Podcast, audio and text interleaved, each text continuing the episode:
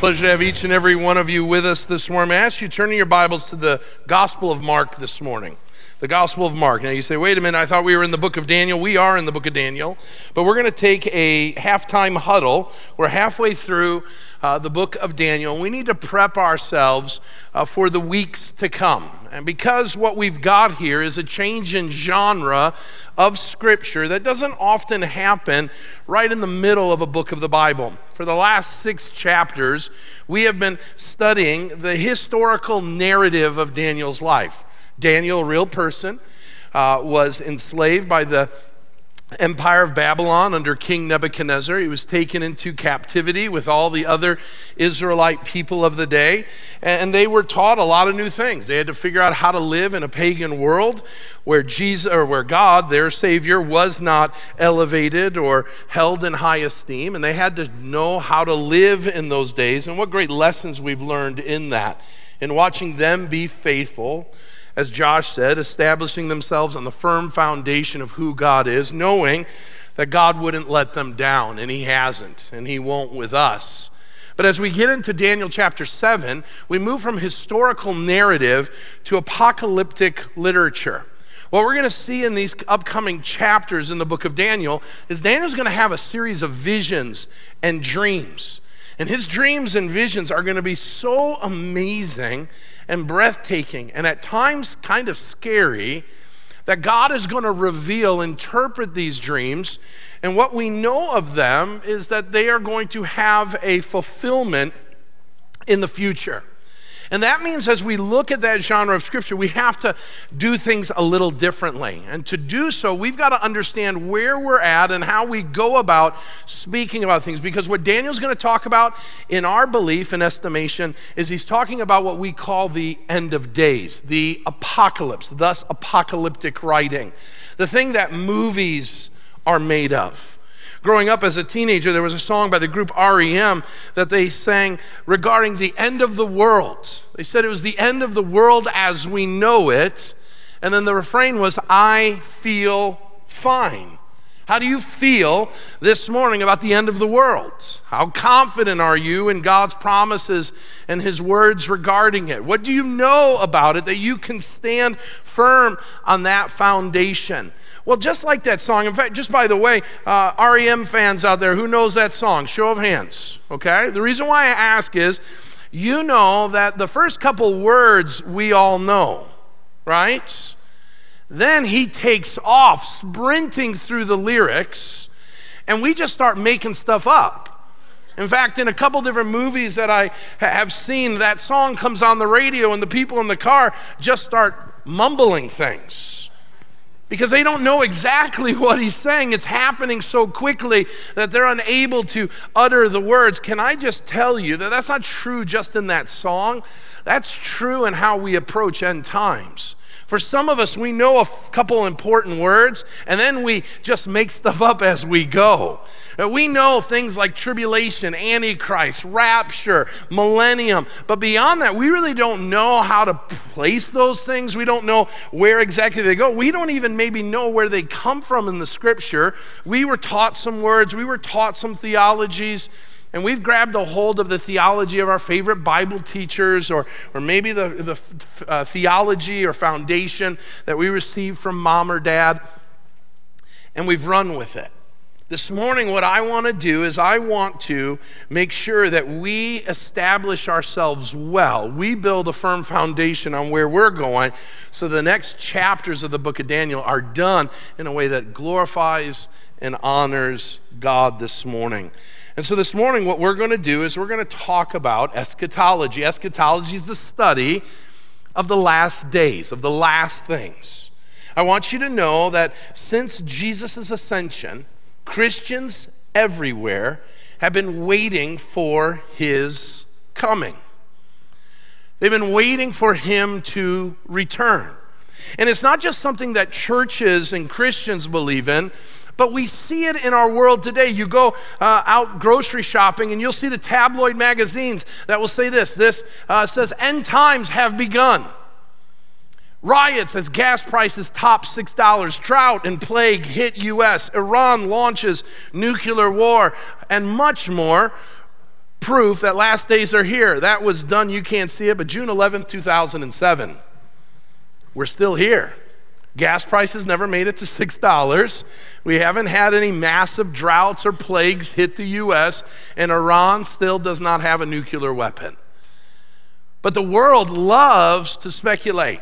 You turn on the History Channel, you'll see Nostradamus says this or that. We love to speculate about the future. But churches do this as well. In 2011, the most listened to radio Bible teacher on more stations than anyone else here in America predicted on May 21st, 2011, that Jesus was going to come back. Tens of thousands of his listeners sold all their possessions, bought RVs, and went on a uh, evangelistic journey to tell everybody that Jesus was coming back. The only remarkable thing that happened on May 11, 2011 is the Cubs beat the Red Sox. Jesus didn't come. And would you believe it, the audacity of this guy? God bless him. My, my goodness. He was back on the radio on May 12th. And people were still listening. And even to the very end, he was one of the most listened to radio Bible teachers around. We love to talk about these things. We love to try to figure these things out. Well, when I was much younger, this isn't just a recent phenomenon uh, here in the 21st century. When I was younger in 1988, a book was written 88 Reasons Why the Rapture is in 1988. Four million copies were sold. 88 came, and went, and would you believe it? The author wrote another book in 1989, 89 reasons why the rapture's happening in 1989. Now, it didn't sell as many, thank goodness, but we love to speculate about when Jesus is going to come. And when we start reading uh, the prophecies in the book of Daniel, many of us start approaching it, starting to think through and trying to figure out could we be living in this last generation? Could we, in fact, be the one generation that will see the coming of Jesus? And with that speculation comes a lot of problems. You see, Thousands of books have been written on this subject. Tens of thousands of sermons have been preached about this, and we've had failed predictions upon failed predictions. But listen, nobody knows when the return of Christ is going to happen. Jesus said, No one knows the hour or the day but his heavenly Father. And so, as we approach this, we need to recognize, we need to be pretty charitable in this. And I know this morning, and this is going to be feel more like a college theology class than it is a Sunday morning sermon, but it's altogether necessary that we prepare our people. And we knew that we were going to need to because we've already heard reports in our small groups, the, the, I think it's 75 small groups we have across the campuses, that there's already some of the stuff we're going to talk about already beginning. Like week one, we're already jumping into it, and we've already got uh, some things that we've got to talk about. But as I talk to a group this size, and as I did in the other two services, I want to introduce you to some friends. Now, small groups, you were acquainted with these friends during your small group study this last week, and it's how we approach end times in different ways. Let me introduce some of them to you. First of all, there's clueless Chloe. And Chloe is ever present and curious. She seeks to understand, but she doesn't have a strong, strong grasp on this topic. She's like, I've heard about the apocalypse. I've heard of the end of days. I've seen movies about that. But you're telling me the Bible actually believes that? You're telling me that Jesus is, in fact, going to come back and come back to earth? That's going to happen? And you're unaware of it. Maybe you've come in and you've enjoyed this first part of Daniel. Like, I get it. I understand it. Those are real life, real stories. But now you're going to start talking about winged beasts and, and animals. And what are we to make of all of that? You might be clueless here, and that's okay. We're so glad to have you. Number two, it's Who Cares Wilma. Some of you are like, I really don't care. Life is going really, really well for me. Work is great. The kids are great. Marriage is great. Money's great. Who cares? This is a great ride. I, am enjoying myself. I, you know, and, and to be honest with you, all the prophecies, I don't really know what to make of that. I can't make any sense of it, so I really don't care. Then there's a couple other individuals. And there's disbelieving Carla, and that's kind of like the person prior, and that is they're just growing tired of, of, of waiting. You read all of the papers, all of the fighting going on in our country, and you're like, really? Is Jesus ever going to come? I don't think so. It's been 2,000 years, and we're in the same place. Nothing's changed. And some of you have given up hope. Others are scared scarlet. You're deeply devoted. You love Jesus, but you're scared.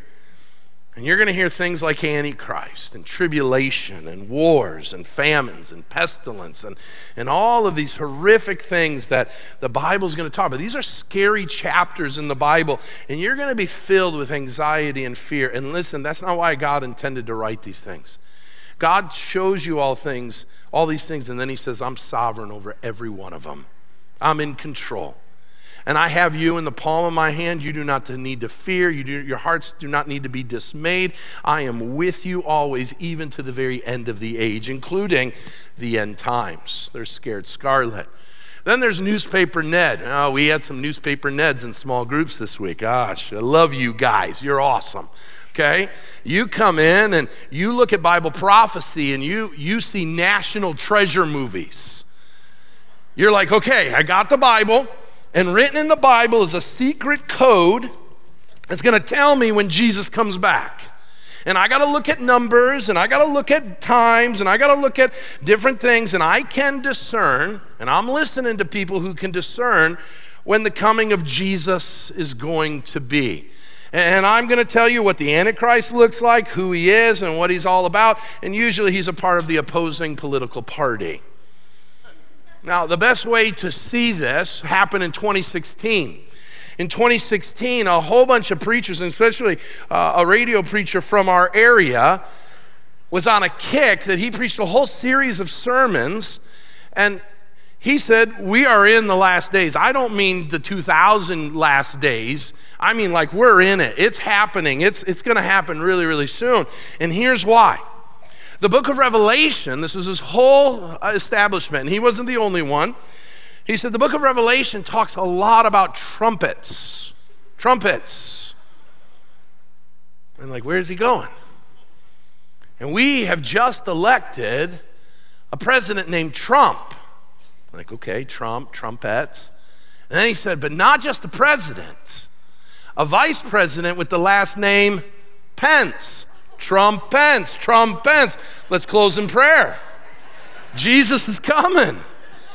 Holy moly, right? I mean, you can't make this stuff up. It's hilarious. Okay? So, so you, and, and again, we already know you showed up to small groups. You came up with your TikTok and Instagram and Facebook and YouTube videos. You're ready to show it. Now, you've got a cousin that comes with you in your discussions. And that's political Polly. You follow Ned's lead.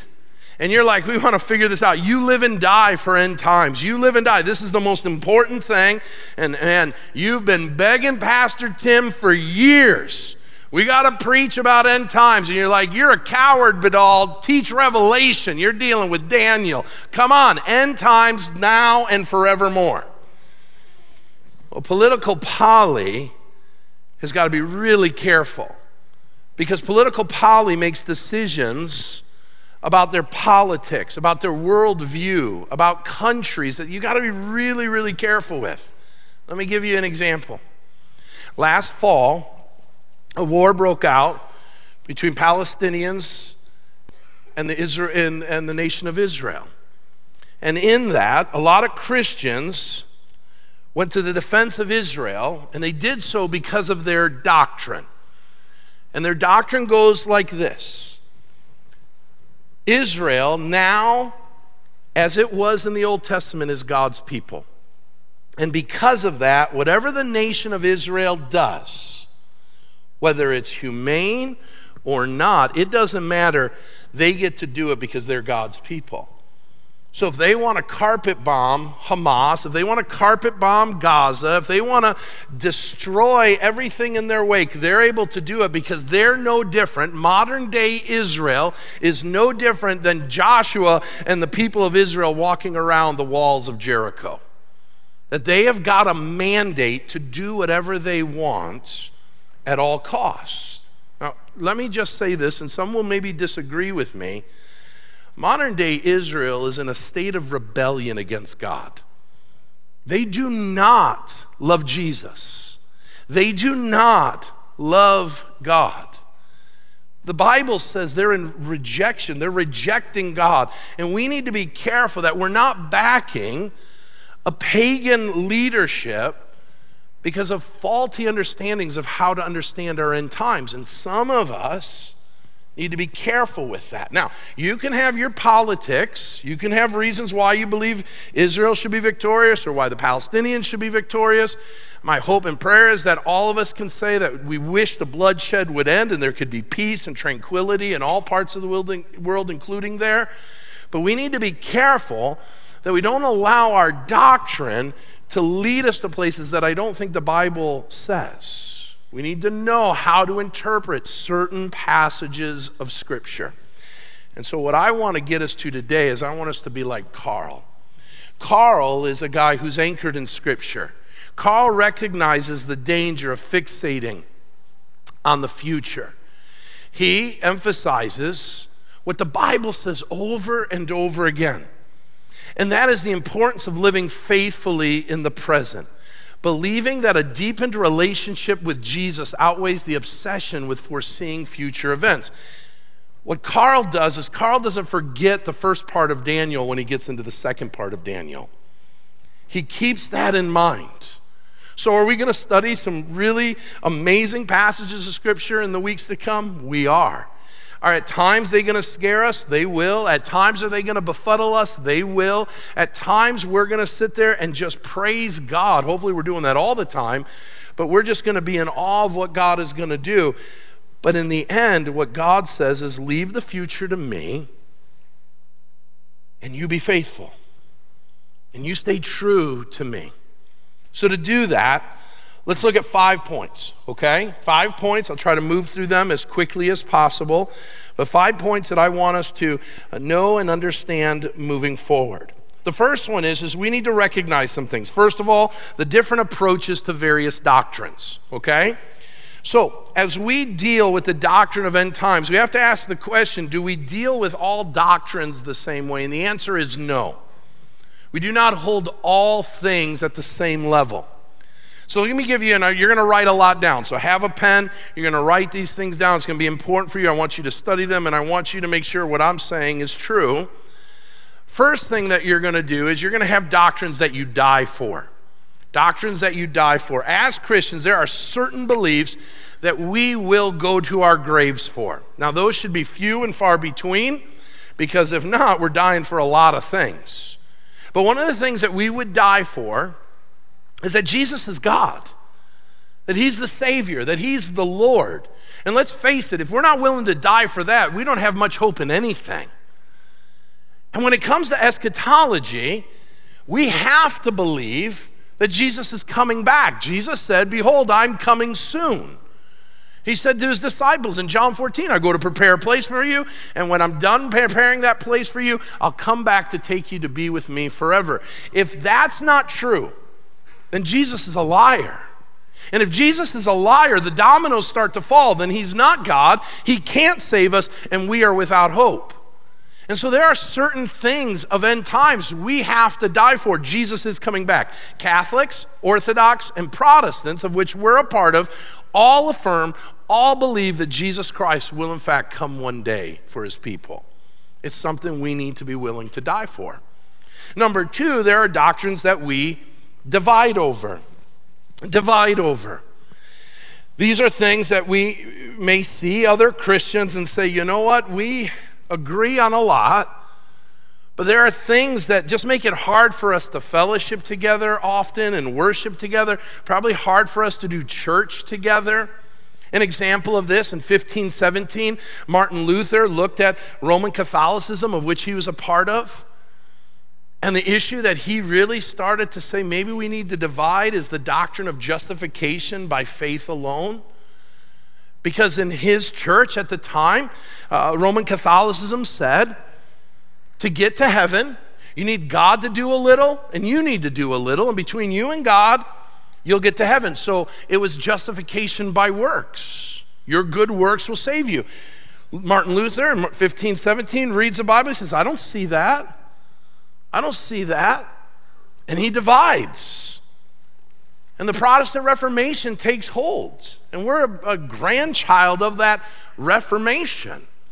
And we're not Roman Catholics. We divide. We, we uh, find ourselves in a different church. We're Protestants. We're protesters to Catholicism in that way. There are doctrines we divide over. There are doctrines that we discuss. This is where we're going to land for the next eight or nine weeks. These are things where Christians disagree. And I'm going to list you a whole bunch of modern day Bible teachers who disagree on how to approach the book of Daniel. They are guys and men and women who I've got their books. They are men who I listen to their preaching. They are people that I look up to. And they all disagree on how Pastor Tim and the campus pastors should interpret the last half of the book of Daniel.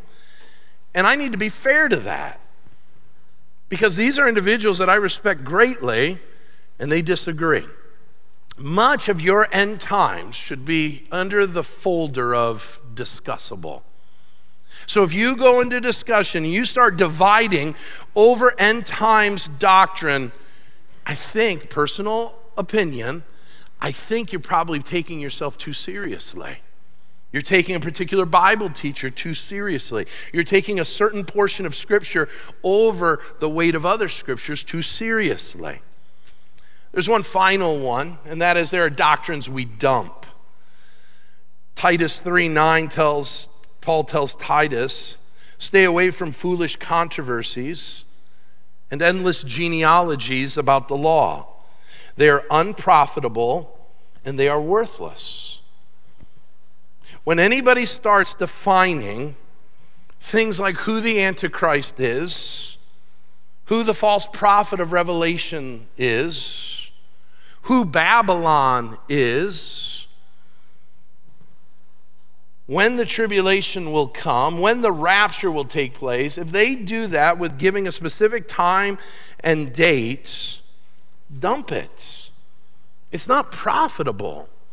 And everybody else who's done it up to this point has been wrong. So we've got these doctrines we've got to figure out. Number two, we need to look at the diversity of opinions amongst Christians. The diversity of opinions amongst Christians. Within the debatable and discussable beliefs of eschatology, as we approach the book of Daniel, we can approach it four different ways. There's going to be a slide that's going to come up behind me that's going to talk about the last three views. We'll talk about those in a moment. But the first view of approaching Daniel is Bible teachers will look at the last part of Daniel and they will hold to what is called, and you learned about this in your small group, the idealist interpretation. And that is to take the last portions of Daniel and see Daniel 7 through 12 as kind of like Aesop's fables. These are stories, figurative, metaphorical stories that teach a broader theme. And so Daniel's not actually talking about events in the future. What he's talking about is hey, know a couple things. There's going to be kingdoms, chaos, and the sovereignty of God. That's the theme. And, and just so you know, we're going to tell you some stories. We're going to bring in some crazy looking animals to help you understand those themes. Stay faithful, stay close to God, and God is one day coming back. Now, this is a minority view. Not many people believe it, but there were two individuals that made it pretty uh, popular at times, and that was Augustine, a, very well known church father in the fourth century, and Karl Barth, um, a theologian from about 100 years ago. And so these individuals um, are those that hold to that. We don't hold to that, and not many do in this day. Uh, the second view is what we have represented at the um, middle section, and that's the preterist view. It's also called postmillennialism. And the preterist view is the belief that what Daniel's going to talk about is, in fact, in the future for Daniel, but in the past for us. So you're going to read Daniel chapter 7 through 12, and it's going to chronicle all these future events, future tribulations that are going to happen, and they are all going to be fulfilled by the end of the first century. He's going to prophesy about the coming of Jesus. And then he's going to prophesy about this time after the Son of Man comes, the Messiah comes. There's going to be such a turbulent time where tribulation is going to take place. And the preterist view or the postmillennialist view says that event happened in AD 70. So you see it's a green box there in the middle uh, line there, and that's Jerusalem being destroyed. About 40 years after Jesus ascended to heaven, there continues to be all kinds of struggle between the Jewish people and the Roman Empire. Rome finally grows tired, and you see some of that happening with Pontius Pilate and, and Herod and the chief priests, all of those politics that are taking place, where Rome finally gets tired of all of Jerusalem's revolting all of their issues and struggles, they send in their famed general who comes in and absolutely decimates Jerusalem. And we'll see Jesus prophesies about this, where he says, Jerusalem will not have one stone on top of another. And they believe that all of Daniel is lived out between Daniel writing and AD 70. That's that view. And so now what we have is we're just living kind of in the afterglow of all of that. And in fact, what's going to happen is things are going to continue to get better and better until Jesus comes back. Then there is another position, which is the most popular in historic Christianity. That's the historist position, or the view that's at the bottom, what is called amillennialism.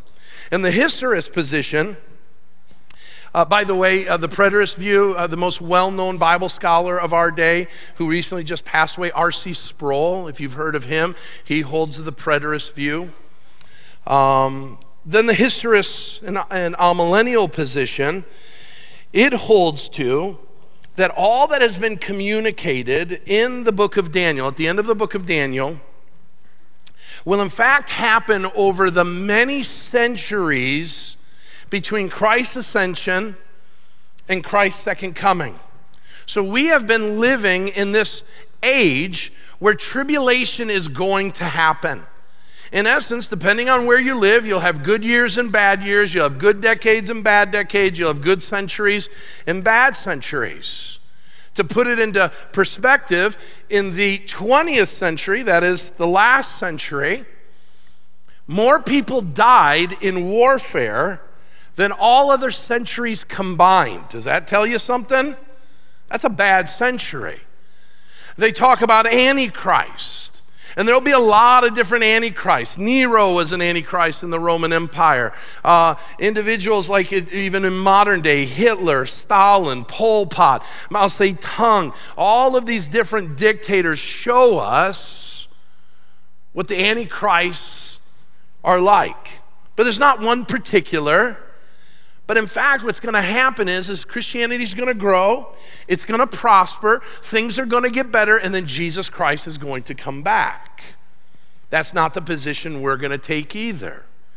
That leads us with one final position, not idealist, not uh, preterist, not historist, but a futurist position.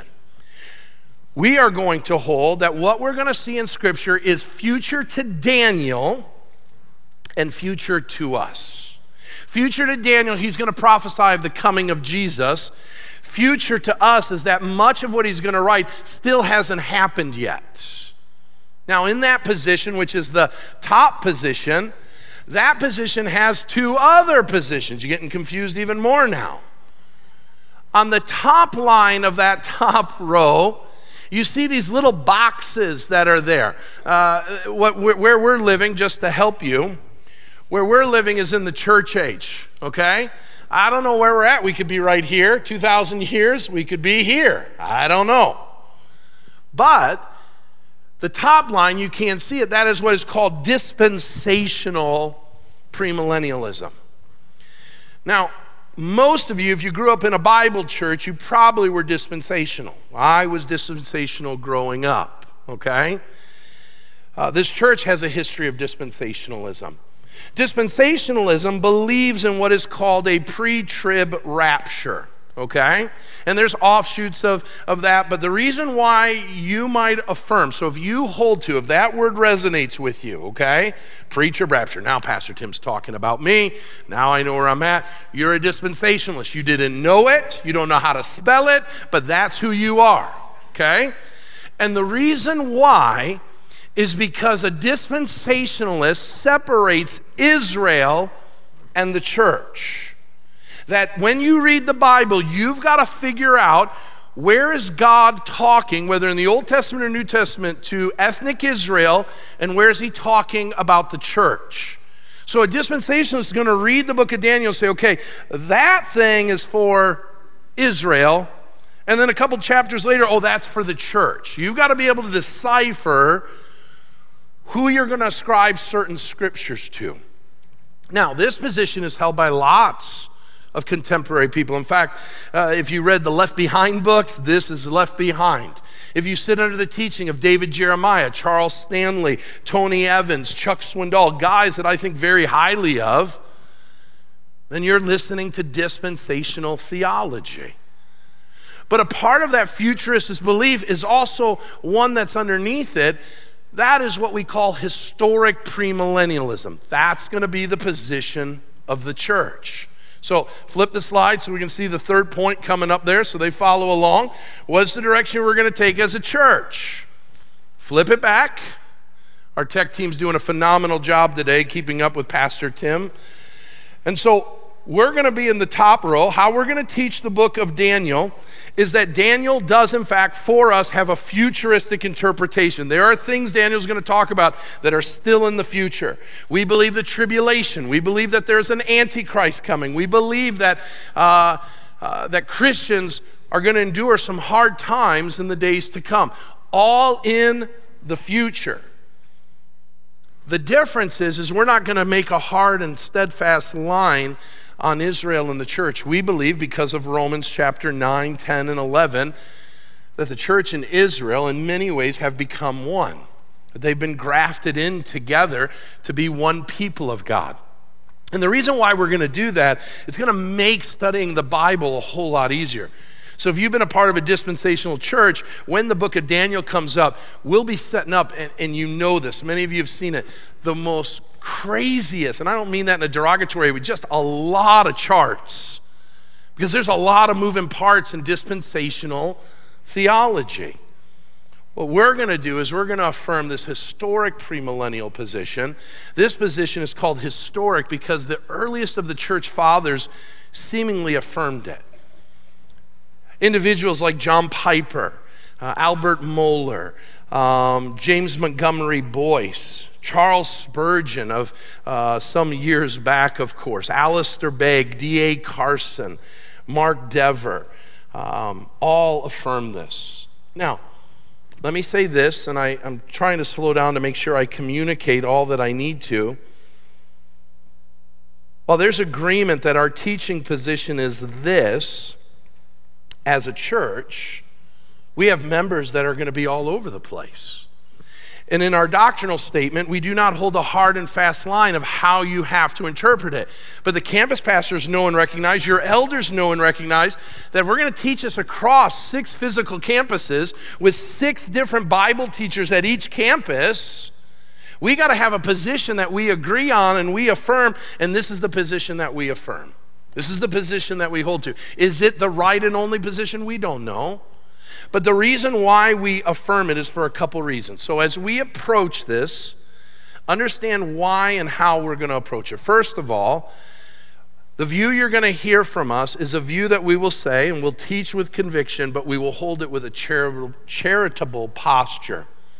We're not going to beat up our friends.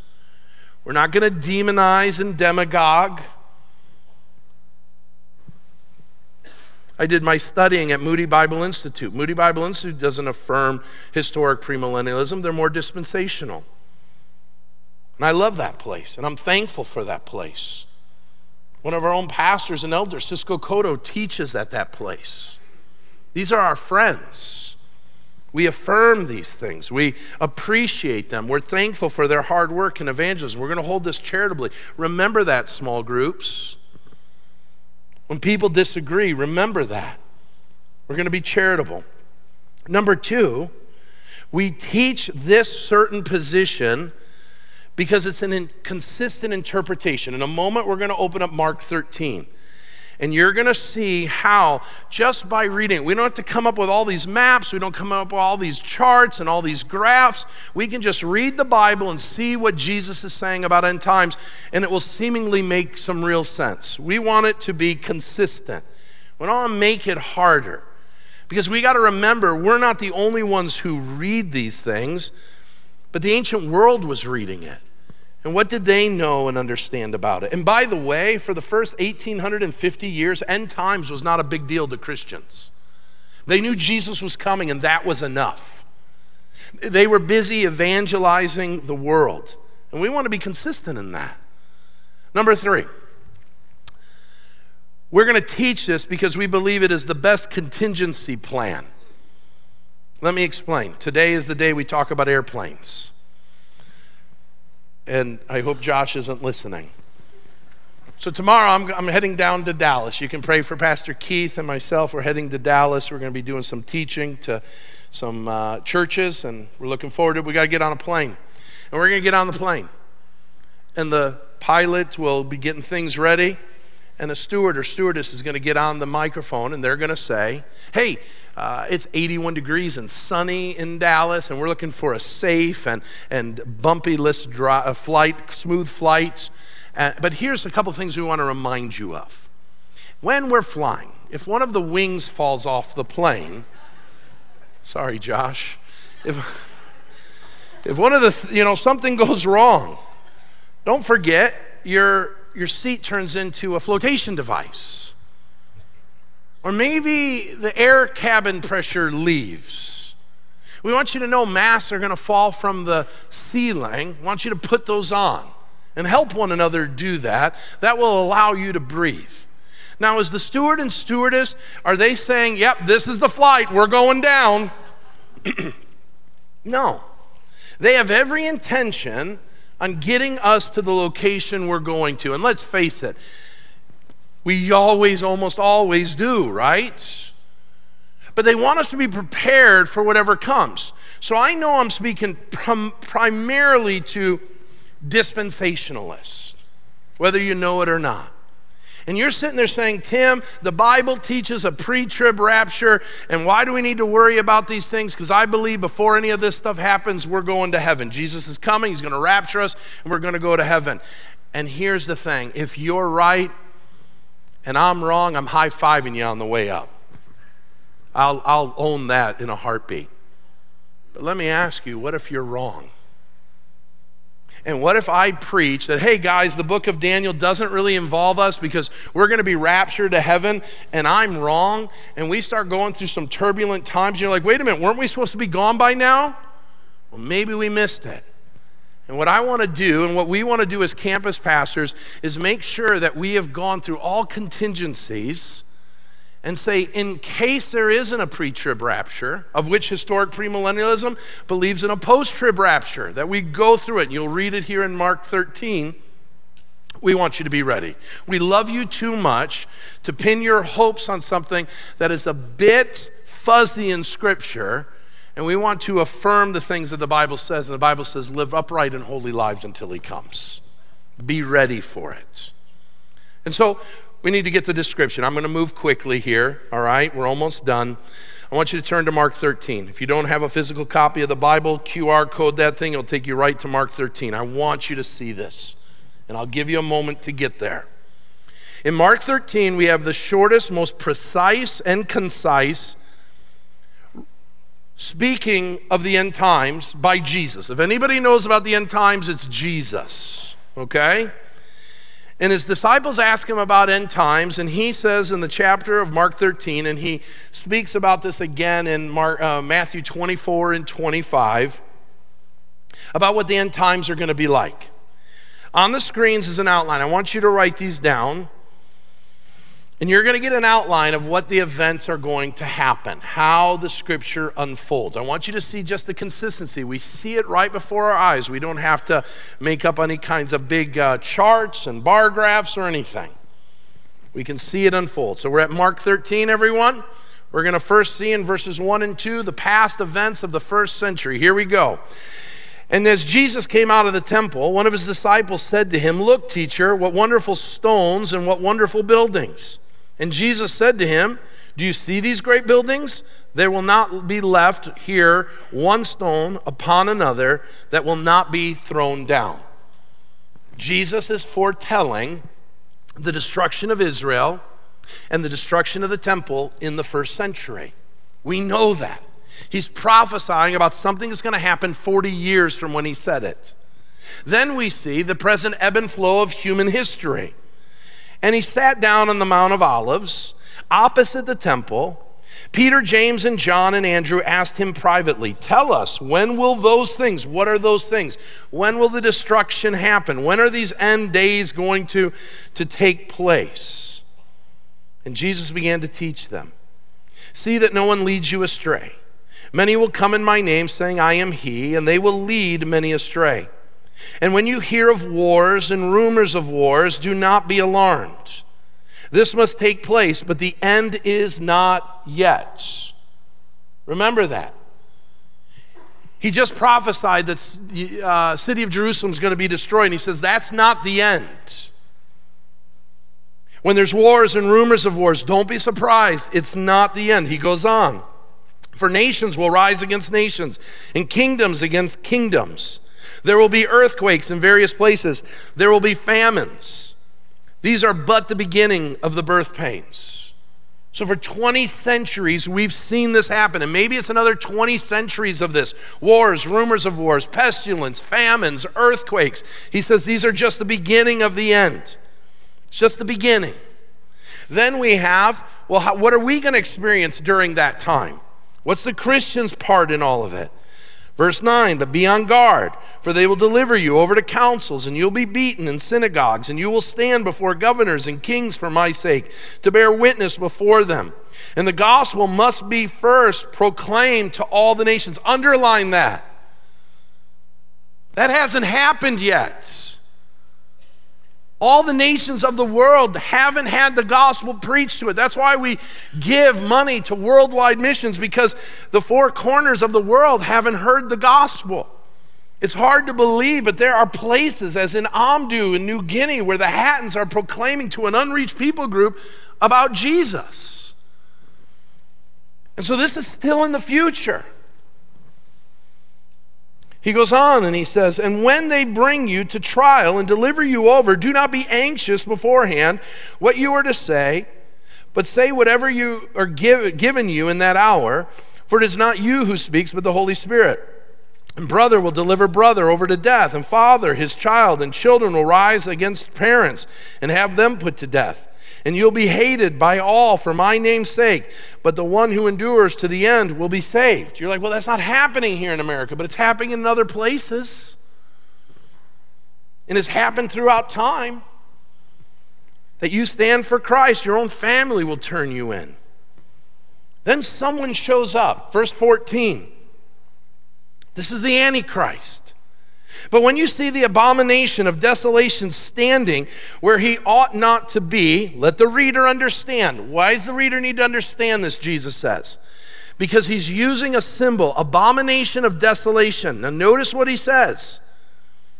Where he, it's a person, there's a person coming. He will be the Antichrist. He'll be antithetical to all that Christ is, and he will seek to destroy the people of God.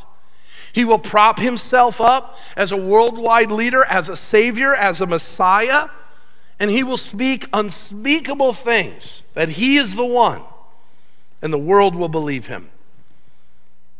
And so we've got this personification of evil. And for seven years, this guy will rule and reign. And it will seem as if he is the answer that the world's been looking for. Now, notice, then during that time, the visibility of the Antichrist ushers in a time of great emergency. Let the one who is, well, it says, first of all, then let those who are in Judea flee to the mountains. Let the one who's on the housetop not go down not enter his house to take anything out, and let the one who is in the field not turn back to get his cloak. Why? It's an emergency. You're not packing, you're running.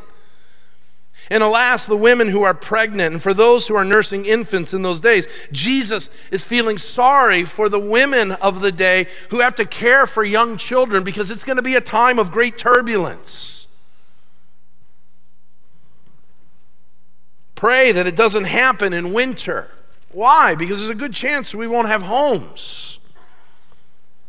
That we'll live in places that we never thought we would live in. Now, notice, for in those days there will be such tribulation as has not been seen from the beginning of creation that God created until now and never will be. There's a future tribulation that is going to come. And if the Lord had not cut short the days, no human being would be saved, but for the sake of the elect, for the sake of the Christians. Wait a minute, I thought we were raptured before the tribulation. It seems as if Jesus says we're going to go through it.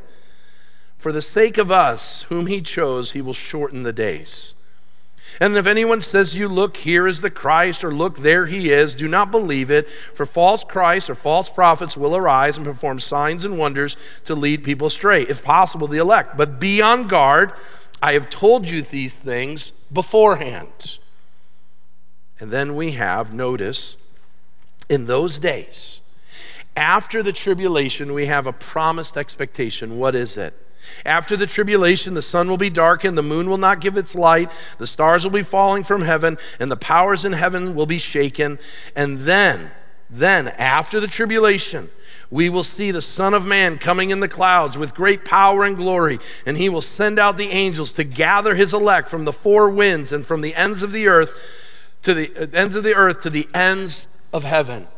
Listen to me, church. At the end of all this is the greatest thing we will ever experience.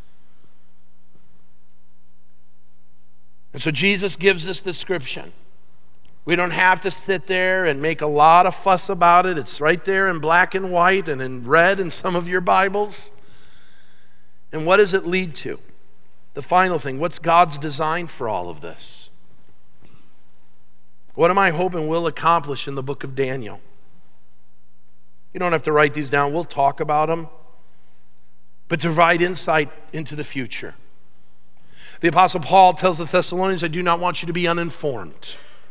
So we're going to inform you about what the future holds. Number two, to promote hope amidst grief and trouble. These days will be difficult.